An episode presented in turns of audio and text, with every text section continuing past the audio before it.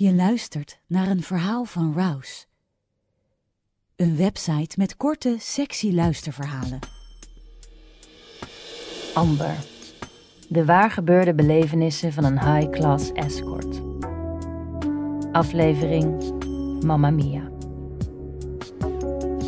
Ik ben Amber. Amber van Espen. Misschien ken je me wel uit Linda Magazine. Amber is natuurlijk niet mijn echte naam, want die is geheim. Dit is trouwens ook niet mijn echte stem, mocht je je dat afvragen. Maar ik besta wel echt. Ik werk sinds 2006 als escort in het high-class segment. En ik heb klanten in alle vormen en maten. Jong en oud. Mooi en lelijk. Over mijn avonturen schrijf ik al sinds 2014 in Linda Magazine. Rouse strikte mij om mijn ervaringen ook met jou te delen. Geniet.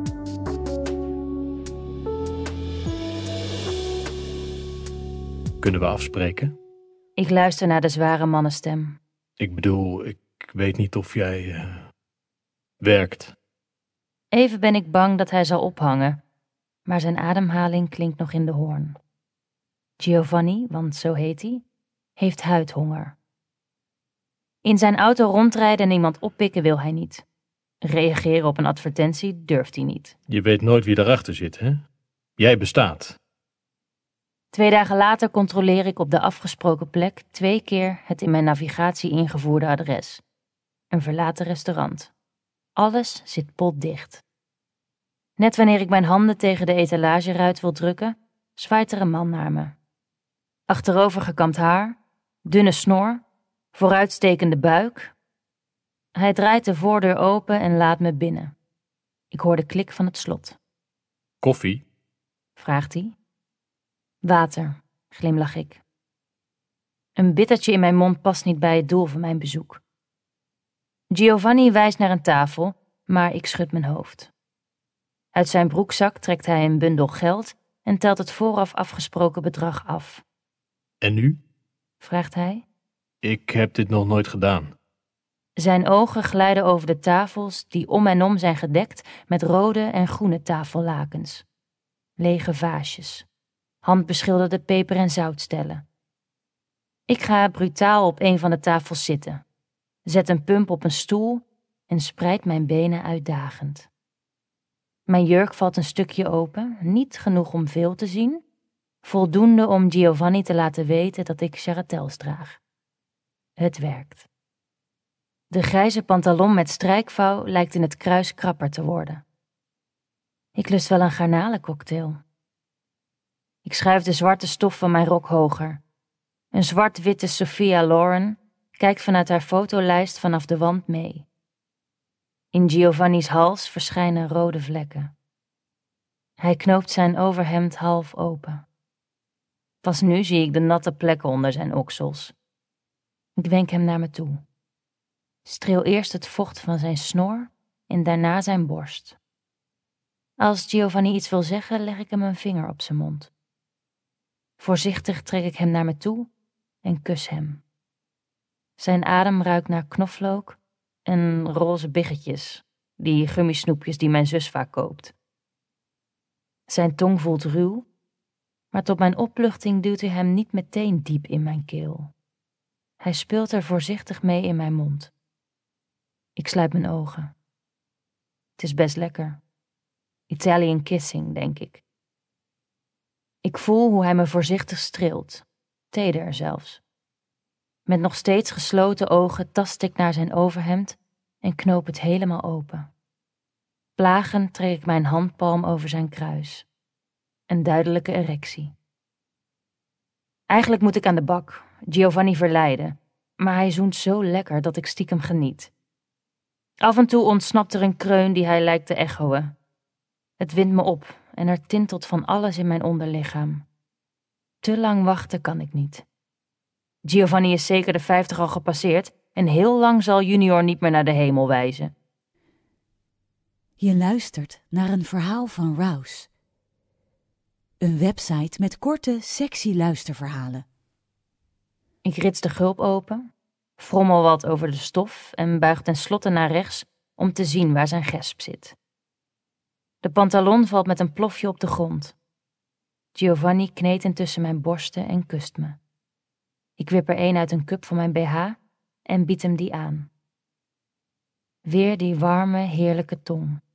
Een zacht geknabbel in mijn tepel. Giovanni duwt zichzelf tegen me aan. De tafelpoot piept wanneer ik met tafel en al naar achteren schok. Een kandelaar wankelt. Ik kan hem nog net grijpen. Hij voelt zo verfrissend in mijn handen dat ik ermee over Giovanni's borst wrijf. Hij kreunt zo hard dat ik het metaal steeds verder omlaag trek. Een ragfijne rode kras verschijnt in het drillende vlees. Steeds verder glij ik omlaag, over de stof van de onderbroek die een kleine vochtplek laat zien.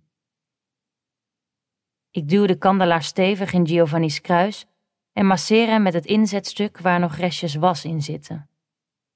Opnieuw voel ik zijn tong in mijn mond. Eigenlijk wil ik opstaan, voor de tafel op mijn knieën leunen en Giovanni met zijn kont op tafel drukken en hem likken zodat hij mijn tong kan voelen. Maar met de kandelaar nog prikkend tegen zijn erectie, trekt hij zelf het laatste restje katoen van zijn slip omlaag.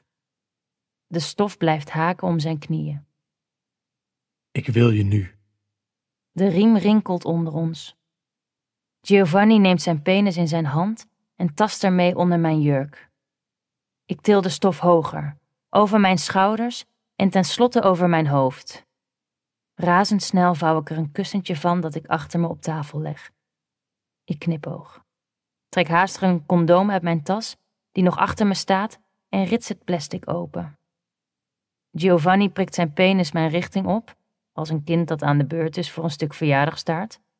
En dan wip ik mijn linker en rechterbeel beurtelings omhoog en stroop in één snelle beweging mijn slipje af. Als er een volgende keer komt in dit restaurant, draag ik de string met de lint aan de zijkant, neem ik me voor. Ik spreid mijn benen. Trek mijn vagina een stukje uit elkaar. Giovanni bukt omlaag, geeft me een zoen tussen mijn schaamlippen. Hij twijfelt even, maar kiest dan toch voor het grote werk. Het condoom zit amper om zijn erectie als hij zichzelf in me duwt. Zijn penis is niet al te groot, maar doordat ik hoog lig en Giovanni's middel precies tot tafelhoogte reikt, lukt het hem om diep in me te stoten. Met de voet van de kandelaar, die ik nog steeds in mijn hand geklemd hou, trek ik zijn gezicht naar me toe. Ik wil meer van die zoenen. Zijn warme tong in mijn mond. Opnieuw kussen we, dit keer schokkerig door de bewegingen die Giovanni met zijn heupen maakt. Zijn buik blubbert.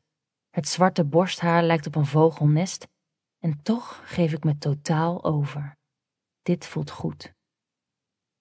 Achter ons klinkt een zachte tik. De koelvitrine slaat aan. Ik vouw mijn armen om zijn rug, trek met de kandelaar nieuwe krassen over zijn huid. Dan glijdt het metaal uit mijn vochtig geworden handen. Een bonk op de vloer.